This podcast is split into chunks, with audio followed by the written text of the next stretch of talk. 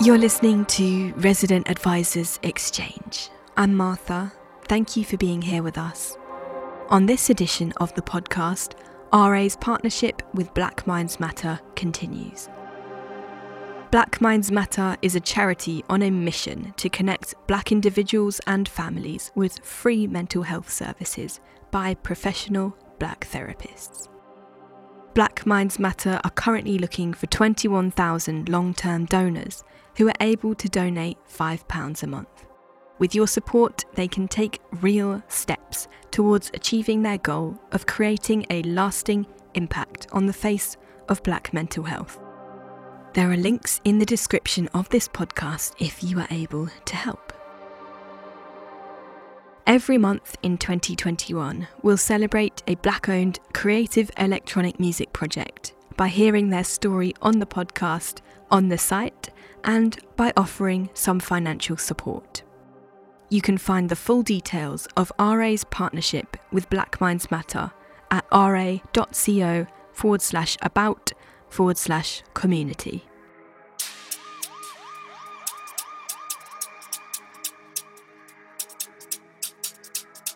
Yo, what's good? It's Vanessa Maria, and I'm welcoming you back to another special edition of RA Exchange in collaboration with Black Minds Matter.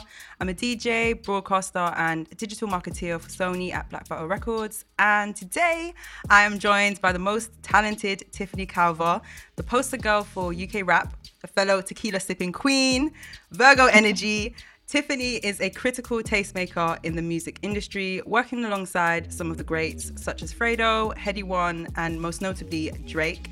She went from blogging for the likes of Amaru Don TV to being the face of the 1Xtra rap show. Tiffany, what made you smile today? You saying something about tequila in that intro. Oh. Iconic. Of all the things, of all of the things you just said about me, that is absolutely what I'm proudest of, being a tequila sipper. Ooh, what's the fanciest tequila you've ever tried? Oh man. Do you know what? I'm so I'm just still such a cheapskate. I only found out about uh what was it 1942 this the time I interviewed Drake on radio, he was like, I'm going to bring 42 to the station. And I was like, what's that? I don't know what that is. but since then, it's, it's like a hundred and something pounds a bottle. Oh, okay. Yeah. But I've moved up. Basically, I'm not quite there, but I do like that one. I love Patron. I love Don Julio. Um, I'm basically not trying to spend like 200 pounds a bottle yet, but I'm also not, you know, getting the one with the keep the sombrero in the newsagents. What is it called? Oh. Sierra. I'm, I'm off of that now. Those hangovers aren't worth it. Yeah, that's like the equivalent of like Glen's vodka, isn't it? The that one. yeah. Oh my god. Those that just reminds me of like house parties when I was younger. Oh, was that your drink? The it's been your drink. I mean, anything, anything was my drink that was like less than ten pounds. Do you know what I mean? Mm, park benches and Glens. That was the one. Oh god. K cider. Oh yeah. Oh god. Yeah. With WKD, all of them things. Smirnoff, you could listen. Smirnoff Ice is legendary, and I'm really upset people have like forgotten about it. Oh yeah, because that was a that was a big that was a big drink. Like yeah. In, yeah. Getting iced was the highlight of my weekends. what has been your drink then, like over lockdown? Because I know things people have been sipping on wine, people have been releasing it like champagne. In the beginning, in the beginning of lockdown, I was a wine drinker for sure. Like I found it's basically like delivery for wine, so you could um order it to your house and it would get there within the hour. So um I was a wine drinker, and then I'll be real, like me and my boyfriend, we're so we're so shit. Like we plan to drink, or we'll be like, yeah, let's let's get drunk tonight or something. And like two drinks in, we'll be like, do you want a tea? And like oh. we'll just drink tea. Like unless I'm out, I can't really drink like that.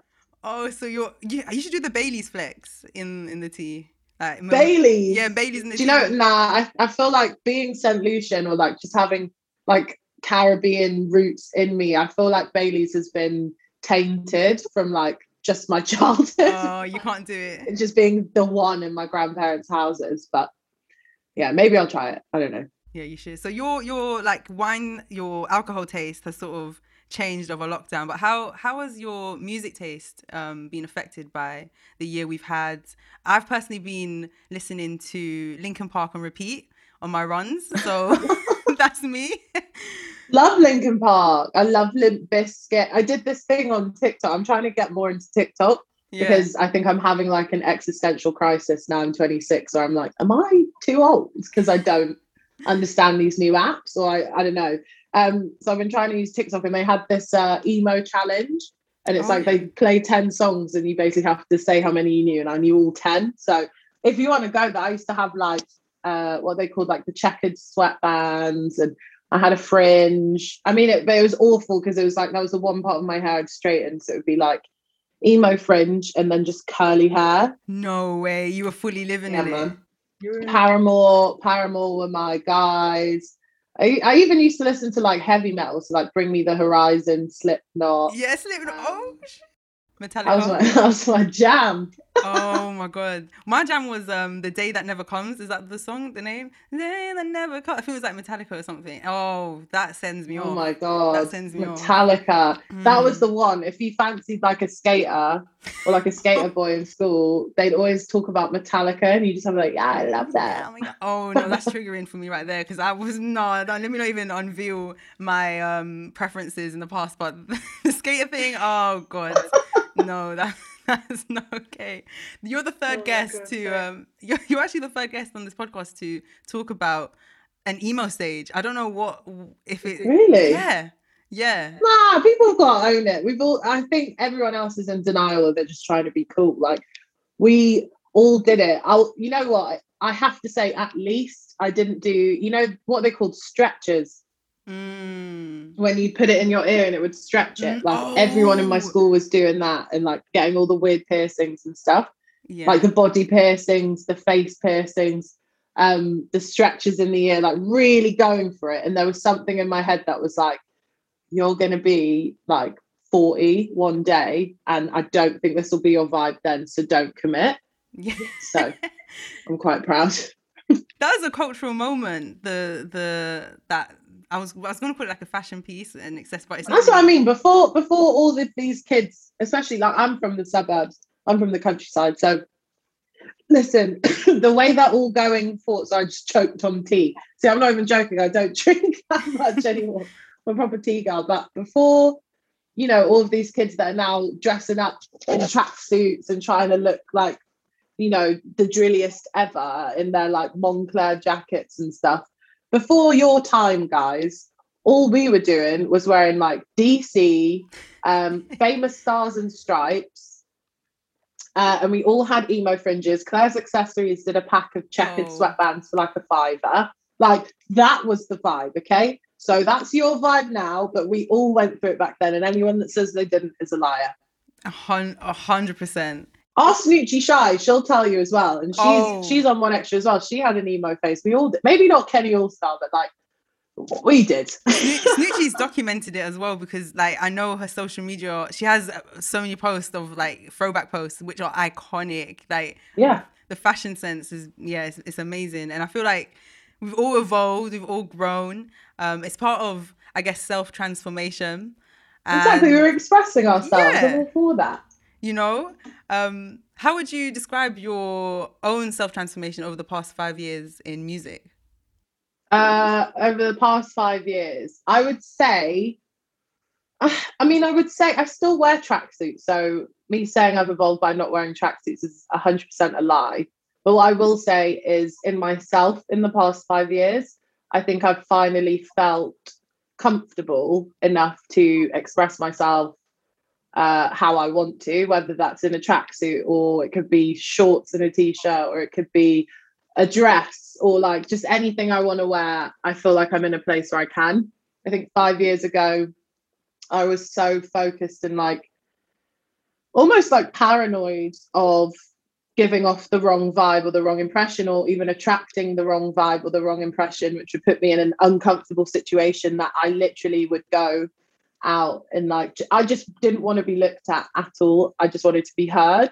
So I would literally, if I wasn't in a tracksuit, I was in like skinny skinny jeans, a turtleneck, and Doc Martens. Like I was covered.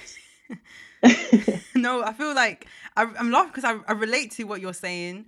Um, I, I feel like I've gone through. I'm going through that now. I'm like, ah, oh, I just I just don't want it to be focused on um the image, like what mm-hmm. I what I look like, because you can. I don't know. You feel like it's a catch twenty two because then people, you know, talk about how you're booked for what you look like and blah blah blah. Yes. yeah. And, and before I even started DJing, I remember being at uh God, was it Electric Brixton? A friend of mine was playing there. She's a female DJ, but she's in a completely different uh, kind of lane. And um, we were in the backstage bit, the green room bit, and I think the promoters were quite drunk at this point. So we're all chatting, and I was talking about how you know I've, I've started like learning, and I really want to get into DJing. And they made some kind of comment like, "Well, you're you're a pretty girl, uh, mm. so if you start DJing, I'm sure you'll be booked for this next year just off of that." And it was just like, whoa. um, so it was things like that that just made me be like, no, I felt like no one would take you seriously. I mean, thanks for thinking I'm pretty, like that's cool. you know what I mean? I appreciate that. But um, I just never wanted to be the the girl that people looked at and the first thing they said was, Oh, she's fit. Yeah. I always wanted it to be like, oh, she's cold, like she is a sick DJ. Mm. That those were the things I wanted to go for, which um unfortunately I think just by being a girl is a lot more difficult to receive as opposed to men. So mm-hmm. I just did anything I could to basically be as unattractive as possible, or just not deemed in that light. Like where people would just be like, oh, she's gang, or like, yeah, oh yeah, lads. Yeah. Do you know yeah, what I mean? Like I just didn't want to come across um I, sexually. Yeah. No, that's it's oh, you know what? I feel like on Sun basically on Sunday I had a little mini breakdown because I had like a little live stream and it got reported because um of my boobs. What so the people in the comments, yeah, I know it's mad. people in the comments being like, "What oh the fuck?" like too much boobage, and um the club had like it got like the whole thing had to get taken down, and I was just like, "Oh, it's the worst." I've done a couple. Yeah. I've done a couple live streams in um lockdown, and just the comments. I don't know. Trolls are trolls, isn't it? You like, know. That's a whole nother kettle of fish in this era of time. Like people have the access to just say anything. Yeah. I remember quite similarly years ago, years and years ago, I was in New York and um, Complex asked me to do, they were doing like a DJ series for their Facebook. So I did a set and I was wearing, I basically had, it was summer, so I was wearing a bikini top, mm-hmm. but I had something over it. but I guess there was cleavage. And I was getting the wildest comments. I think oh. one person literally said something like, What did they say about my boobs? I was like, Oh my God. They were like, Her boobs are further apart than the Grand Canyon or something. Like they were going in. And I was just like, What the? I was like, Oh my God.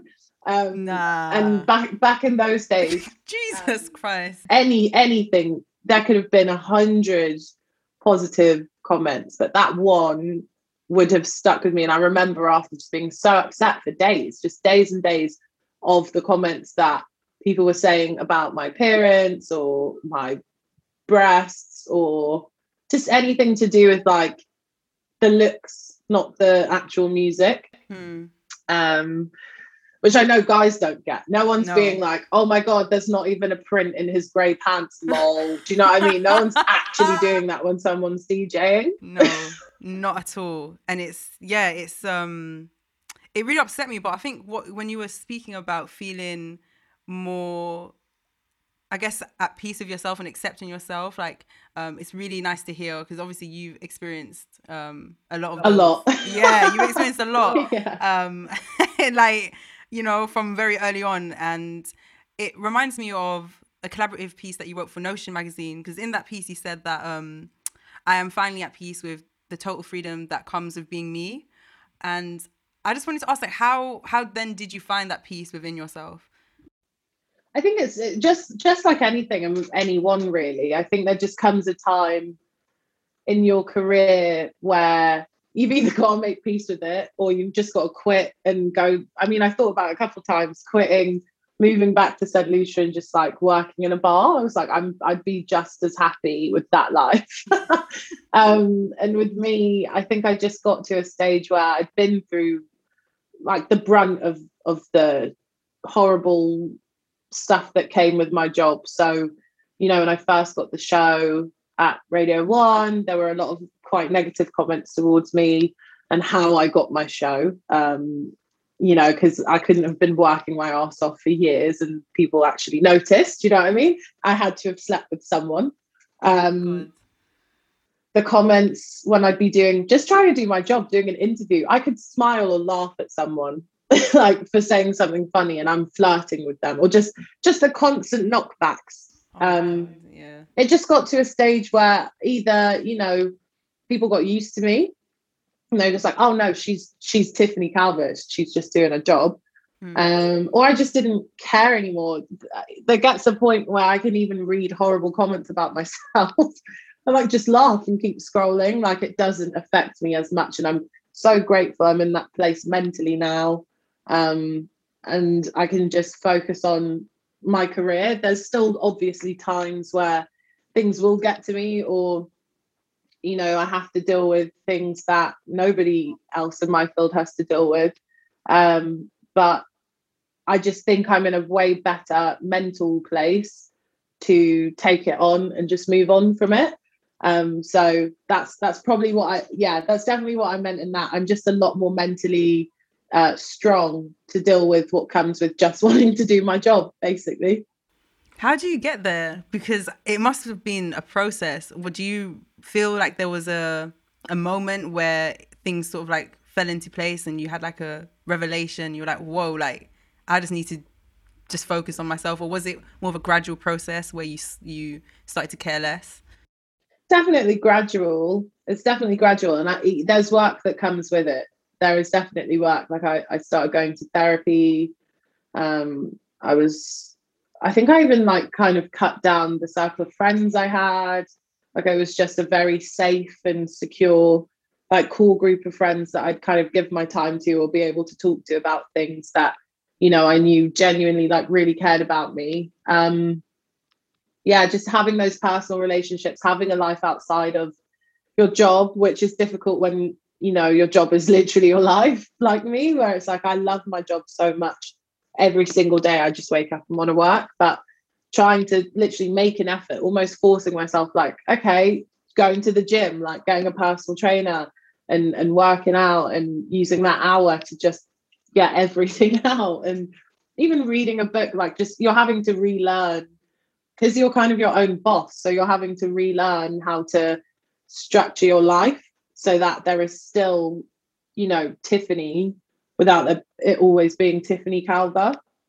And it just helps. Someone said to me as well, I think it was, yeah, it was before I um did the Beyonce and Jay Z gig in at the Olympic Stadium, and I was so so so nervous. And they were just like, "You've got to learn how to separate yourself from your brand. Tiffany is terrified. Tiffany Calver is a boss and she's going to go up there and smash it, and everyone's going to think she's sick. And then Tiffany can come off of stage and decompress it and just keep it moving. And I was like, You're so right. So a bit like Beyonce has Sasha Fierce. I had to had to find my own person um, to just kind of like be the be the face of the brand, and then I can still be me but yeah, it's definitely I'm still doing the work. I don't think I'll ever stop doing the work. So yeah, but I'm getting better at it for sure. That makes a lot of sense as well when you've just explained it because I guess it helps you to maintain a bit of balance. Um, yeah. Because then you can like have your alone time as Tiffany, and then you have your like stage presence or whatever. And um, when you, I can imagine like in the beginning, if you've merged the two, it would it would be like a head fuck because mm-hmm you're like, how do I relax and how do I shut off, like switch off? Do you find it difficult to like turn things off and like yeah relax? Uh, that's a, that's another thing with time I'm learning about. Um, I I was really bad when I was younger. I was an insomniac, really really badly. So oh, I was okay. quite used to. I was pretty much born to DJ and be in nightlife because those are like my best hours, my best hours to work, my best hours to do anything um, and I just couldn't could not switch off. Um, and even now, like with more roles that I'm taking on and more things that I'm doing, I'm having to learn how to almost like compartmentalize everything and learn to just like your emails will still be there in the morning. Just switch off, like go watch the fucking Kardashians if you want. Like just it's fine. It will still be there. And setting boundaries as well. So, you know, getting an influx of calls or texts or messages about work on a Sunday, I've had to like message everyone and put on my emails like on Sundays, don't message me. That is my day. I will yeah. speak to you tomorrow. You know what I mean? Boundaries. Yeah. And and you mentioned that you uh, started going to therapy. I just started going to therapy as well. Um, and yes, yes, it's been ama- it's been fantastic. Can't like it's actually been the best decision I've ever made. And I felt one of the things that I've definitely learned from it is um, the power of being present and being in being in that moment which is which relates to what you're saying about um like i guess like shutting off as well and like setting those boundaries mm-hmm. what do you feel like is one of the biggest things that you've learned coming going through that experience and i guess becoming more reflective and self-aware well, from therapy, I've learned I had way more issues than I thought walking in the door. Oh my god! Listen, I think we've, my... un- we've unpacked and like just found different things in my life that I've been like, oh my god! But um, it's interesting to see because these things you probably don't even think affect you, and then you realize, oh, they do. Like, right. so that's been really interesting, and and just um, I guess it's, it's cleansing, isn't it? It's like mm. going through and all of the things you've kind of brushed to the side or in the back, you're you're literally saging the hell out of your brain. so that's been great. Um, speaking to someone and feeling safe, I think sometimes in, in especially in an industry like this one, people are lovely. Don't get me wrong, and I have a lot of peers and people I call friends in my in my workspace, but at the same time, and I have friends, but sometimes it's not my friend's job to constantly have me unloading the shit I'm going through. So yeah. it's been nice to have someone that I know is like a complete outsider that has a completely different perspective and can help me kind of guide me through how to deal with you know personal issues and and, and it's just something for me which i think i've told myself a lot and i really appreciate that i've done um like you were saying about being present when i when i was on uh there's like a quote that i've kind of made like my mantra because I have really bad anxiety. And um, when I was on the Drake tour, we were in Paris. And one of my favorite films is this film called La Haine, which I feel like anyone who's like artsy and cool will say, but it genuinely is one of my favorite films. Um, and there was a quote in it, which in English sounds really shit. So I've basically got so far so good tattooed on my arm, but in French is Jusqu'ici tout va bien. And in the film, the whole thing is the story that keeps getting told is there's a sky that's falling off of, sky, off of a skyscraper. And on his way down, he keeps saying, so far, so good, so far, so good, so far, so good. Because it's not about how you fall, it's about how you land. Mm. So I've kind of taken that and it's really actually helped me. It's that really helps me because I'm like, it's almost like in the moment you haven't landed yet. So just stop thinking about it you're yeah. falling like you don't know what's happening yet just be present it's very similar so maybe i should have got be present no no i no no no no far better story as well if you're going to be talking about it you need to have, you need to be able to speak in french like because that was beautiful yeah man i uh and it was nice to have got that done in france at such a anxious time in my life as well as that tour um mm. so that was really really dope it's one of my favorite tattoos that is a really lovely like mantra. I feel like I'm gonna go back. I haven't watched that film for years, um, but I remember it had a like a massive impact on me. Um, yeah, and it reminds me of one of the quotes that um, I recently found, and I started reading to become more present. Um, and I just I, I never read by the way, so it's a it's a big it's a big thing.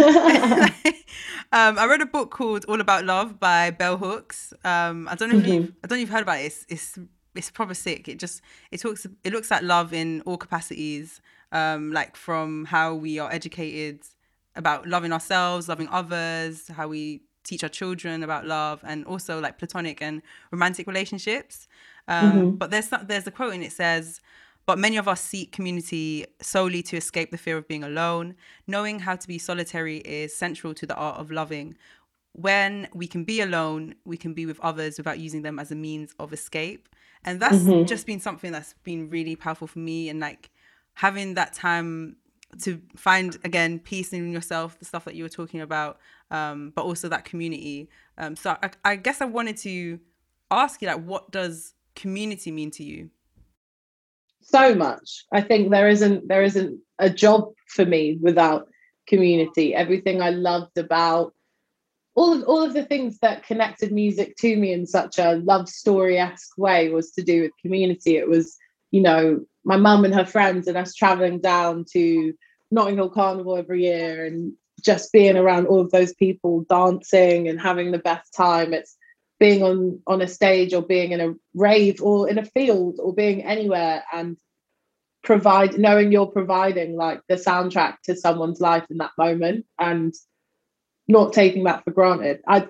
i love i love community. Like i love everything to do with people. That's why i love my show i love the fact that there are so many people that listen to my show on a saturday night and we have that two hours together where we're li- i'm sharing music or i'm playing songs I know that they'll like, and I'm putting people on to speak to me on the phone or shouting people out and seeing how gassed they get when they send me videos for it. And just all of these things, like these are the things that make my job worth it for me. It's all to do with just being with people and and that's yeah, that's the best part of everything. Everything I do, literally. I'm just thinking about it now. Like everything I do is about people. Yeah.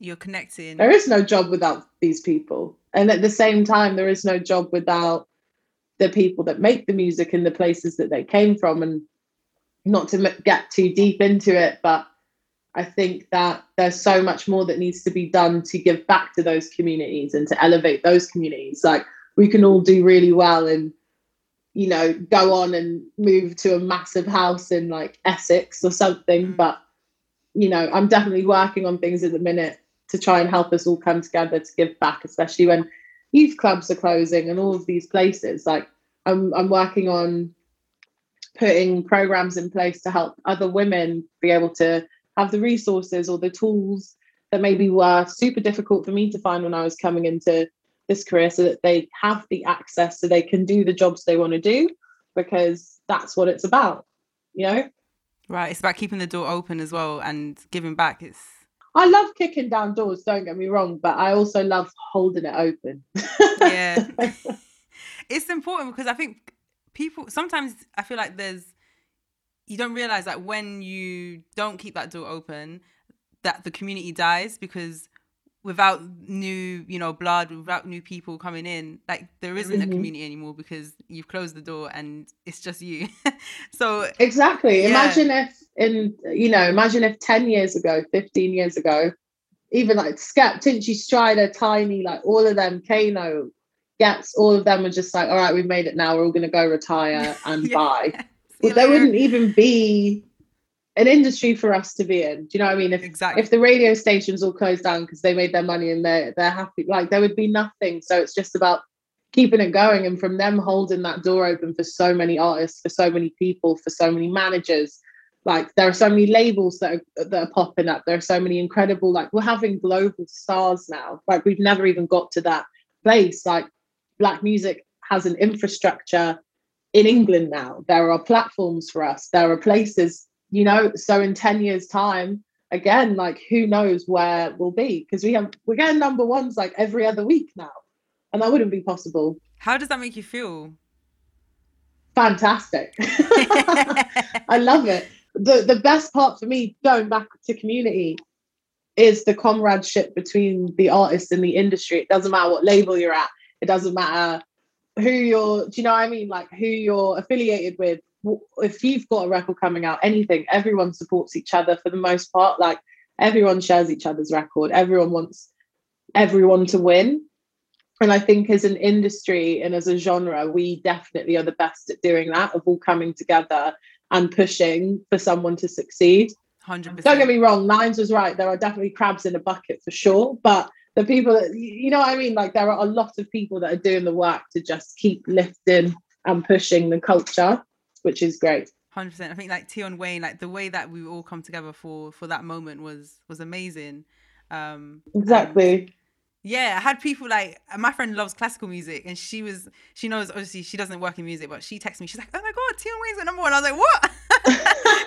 You're over listening to Beethoven?" Like people really were were behind it. Um, as, as again, it brings people together, and that's that's like what it's all about. Um, We're pop culture at, at this point. Rap music is just as important as pop. Like I had a meeting yesterday, and I won't say who it was with, but they're they're, they're like a very very high up person in in music, and they said that pop needs rap now mm. to do anything, to move anything. Pop needs rap. Facts. Yeah. I'm excited. I'm really. I want to ask more questions, but I'm, I'm, not gonna. I'm not gonna go there because you know I feel like we're not, we're not gonna find out who that was.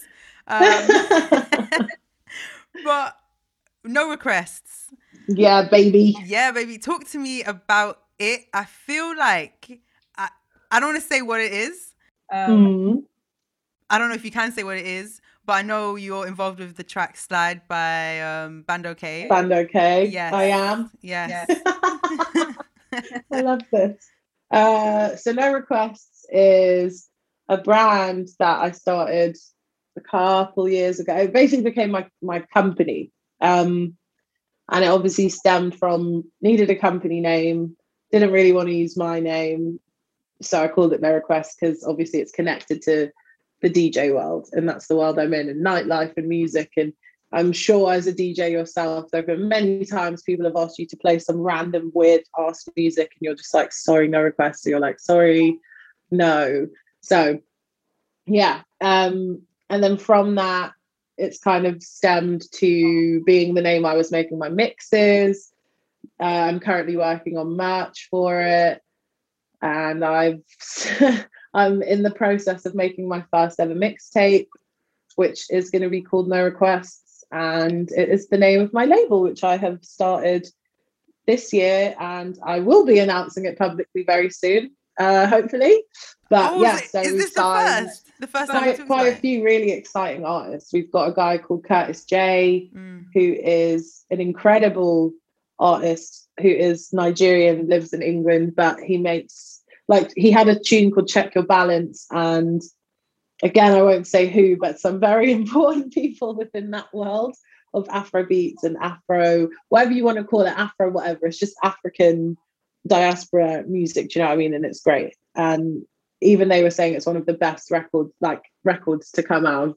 The UK in that lane in a second. So really excited about him working on his stuff yeah, we, we did Bandokay, so we're working with Bandokay on some bits, which I'm really excited about. I think he's he is just so sick. He's he's a really great guy. I really like working with him. Um, and I'm really enjoying learning what this job entails. Do you know what I mean? I think I, I I've done quite a bit behind the scenes for a very long time, and I've made a lot of records happen.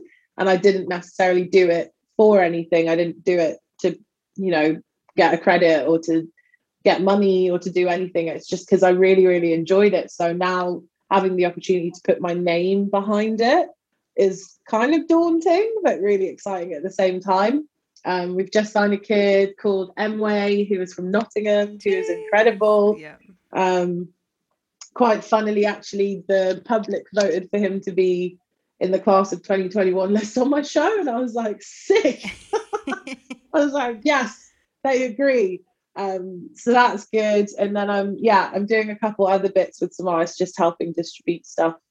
Uh, but that all goes under no requests, and that that isn't it, but that is it for now of what I'll say. But no requests is ever evolving.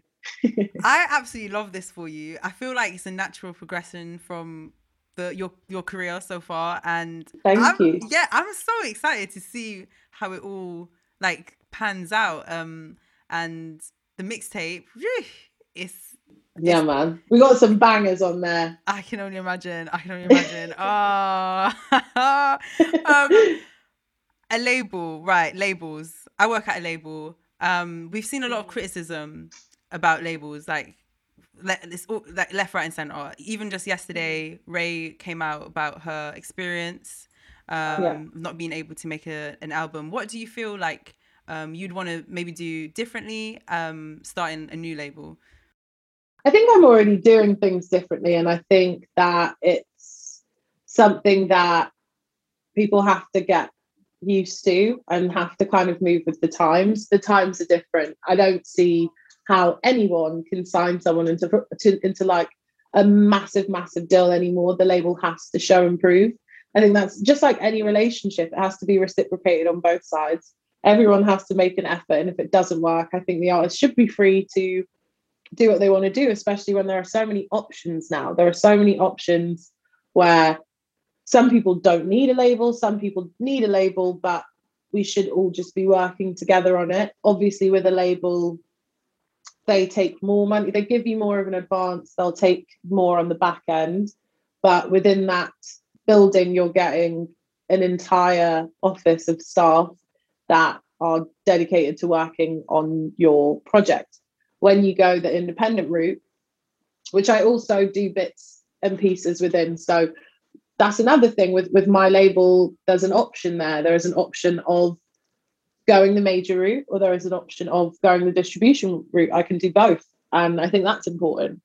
And um, when you're in distribution it's more on the artist for sure. It's a lot more work. It's a lot more diy i would only recommend it if you have either in a crazy following that don't even care about marketing or anything and you can just put a record out and it flies. But you have to be more entrepreneurial to want to do that because you are your record label pretty much. You're the one that's paying for everything. You're funding the recording costs. You're funding the clearances. You're funding the sample clearances if you've got a sample. You're funding the feature cost you're funding the artwork the video. Everything comes out of your pocket and you are investing fully in yourself. You might get an advance. It won't be as much as a major. Um, but with that advance everything comes from that. But you take more so you'll you'll have more of your rights you'll have more of your copyrights and you will have more of the percentage of profit when you've made your advance back when you've recouped. So there are options. When i even when i do uh, deals within a major for me i love to work in a way that it works for everyone. So I don't I, I don't really ask for much. I, I'm kind of a person that's like, let's work on this, let's see how it goes, then we can look at we can revisit. And in my experience so far, everyone's wanted to continue working with me. So we'll do another contract. Um, that's probably that's probably why I'll be broke when I'm 80 and like with five flatmates and like 17 cats. But at the end of the day, if I do my job right, people hopefully will will stick with me and i think that's just labels have to bring more to the table these days and also be willing to work better with artists right. um, and there are a lot of things that i think do need to change but at the same time i think that the general consensus when you ask an artist now what they want to do they want to be independent because that's all they're hearing about yeah exactly. so i think it's really important that we're teaching artists about options and we're teaching artists about both sides and what should work for them. I think everyone is completely different. I think people look at Dave or they look at AJ or they look at D Block Europe or um, all of these artists, Dave, and they're just like, well, I want to do that. And then it's like, okay, have you looked at their team? Do you know? do you know? I mean, you've got you've got to look further than that. You can't just look at the fact they're independent. Who works with them? who have they got on board to market their stuff? I mean, J Hus, one of the biggest artists, he's with a label. Fredo, he's at a label for now, but he he's at a label. Nines was at a label. There are a lot of artists that do still go through the label structure because it makes sense. And I can say that for a lot of a lot of rappers, especially when they're first coming into the building, sometimes a label makes the most sense because they need one the extra hands and the extra help two it gives them the the it empowers them to kind of slowly but surely change their life or their lifestyles in a way and they're learning as they go. So it's less pressure on them everything's handled they're making money and they're changing their lives. So i think it just depends. It completely depends but i just wish people spoke more about the options. How are you finding it at a label? Yeah, I feel like what I I think everything that you said is um fantastic, and I feel like anyone if you were on anyone's team, like they are very very blessed because I think that's exactly very blessed. I think that's exactly what it is. It's it's knowing what your options are and being educated because knowledge is power, and also being understanding who you are as an artist and what is right for you because yeah you know you some something that you might read about or you know being independent sounds great but does that actually serve you? And can you like do that? Like as you said it it makes sense for some people in the beginning of their journeys because they actually um, need to change they need to get out of a situation. It's gonna ha- it's gonna be an amazing opportunity for them. Um, so why not take it? Um, if you're exactly. yeah. i would i would say if you are an artist and you are listening to this your your best first like point of call is your lawyer. Make sure you have a fantastic lawyer. Make sure that your lawyer isn't somebody else's lawyer that you're working with. That's another one. I've I've, I've heard of a few of, of them stories where you know maybe someone will suggest a lawyer that is their lawyer. So um, do your research on that. Get a good lawyer because your lawyer only works for you. Do you know what I mean? They only have your interests at heart, hopefully, and they will be if you are independent or you are a label, either way, they're working on your stuff constantly. So that is your team mate. Get a good lawyer. After that, I would say you can either empower a friend that you think is is smart and can handle it to come on board to help manage. I think especially in the early days, it's a good place to start.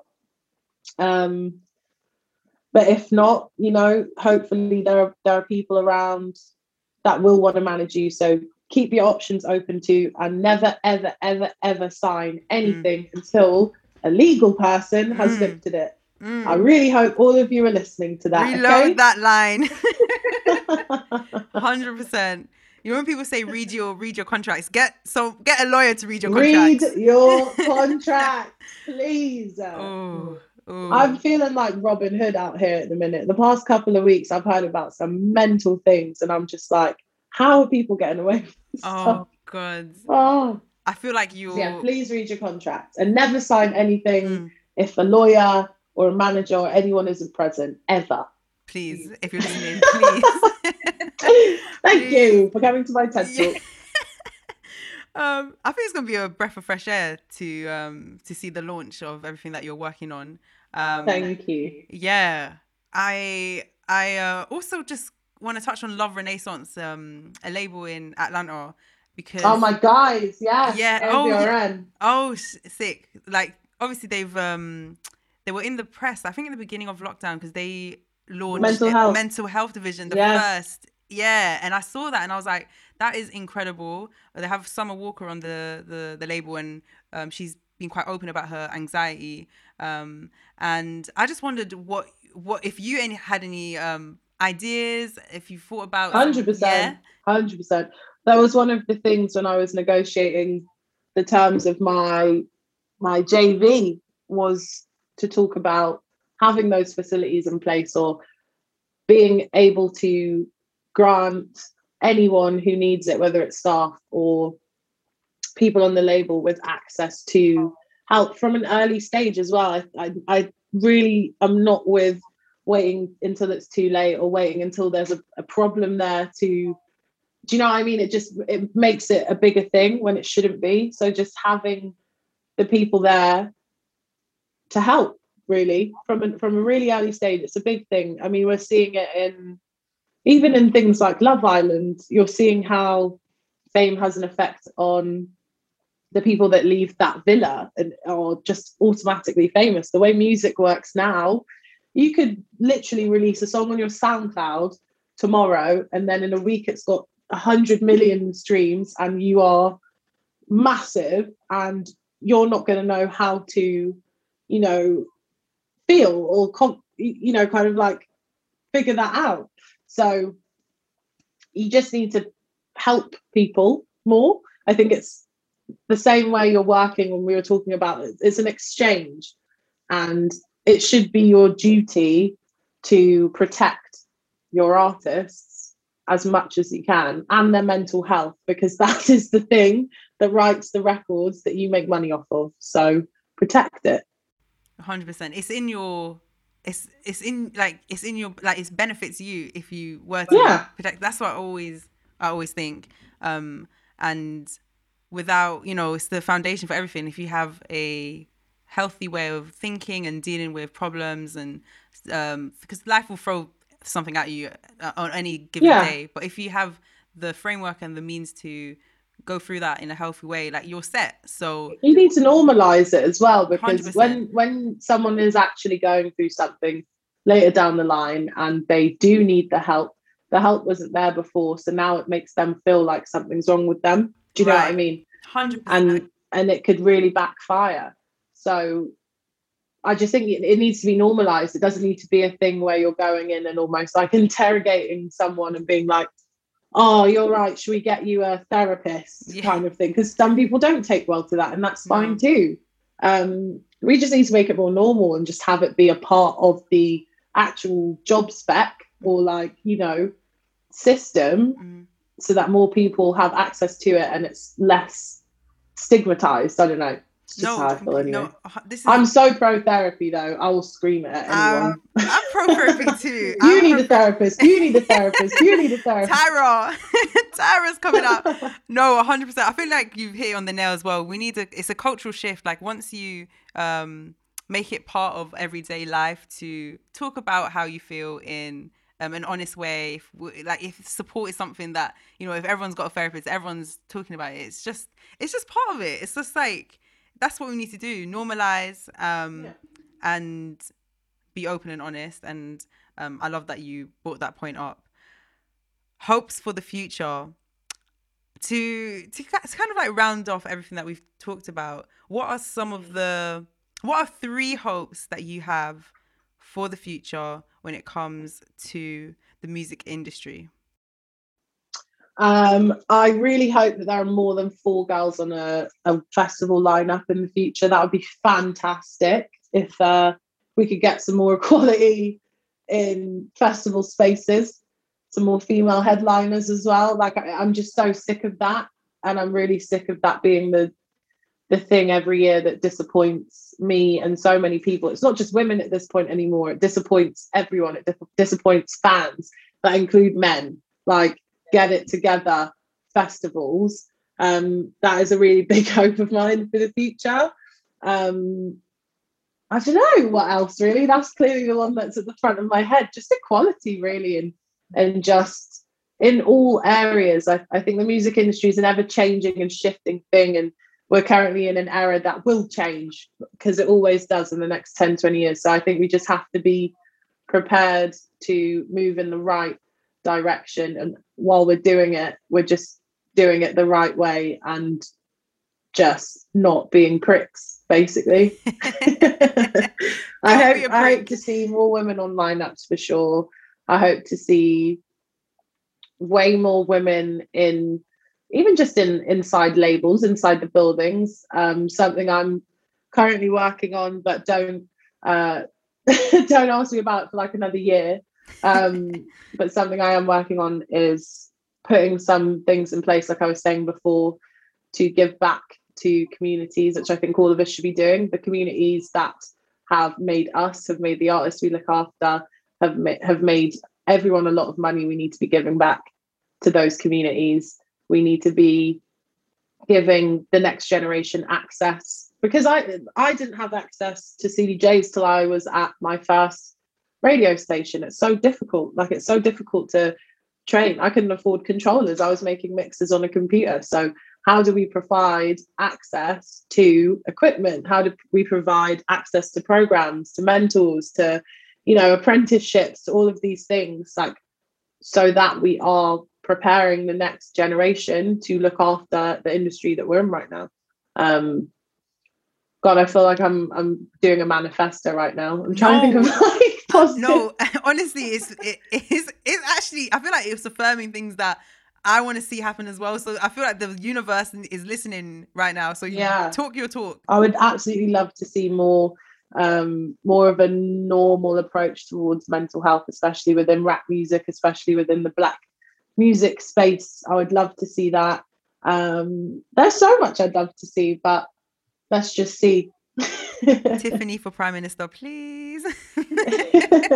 I'd vote for that one.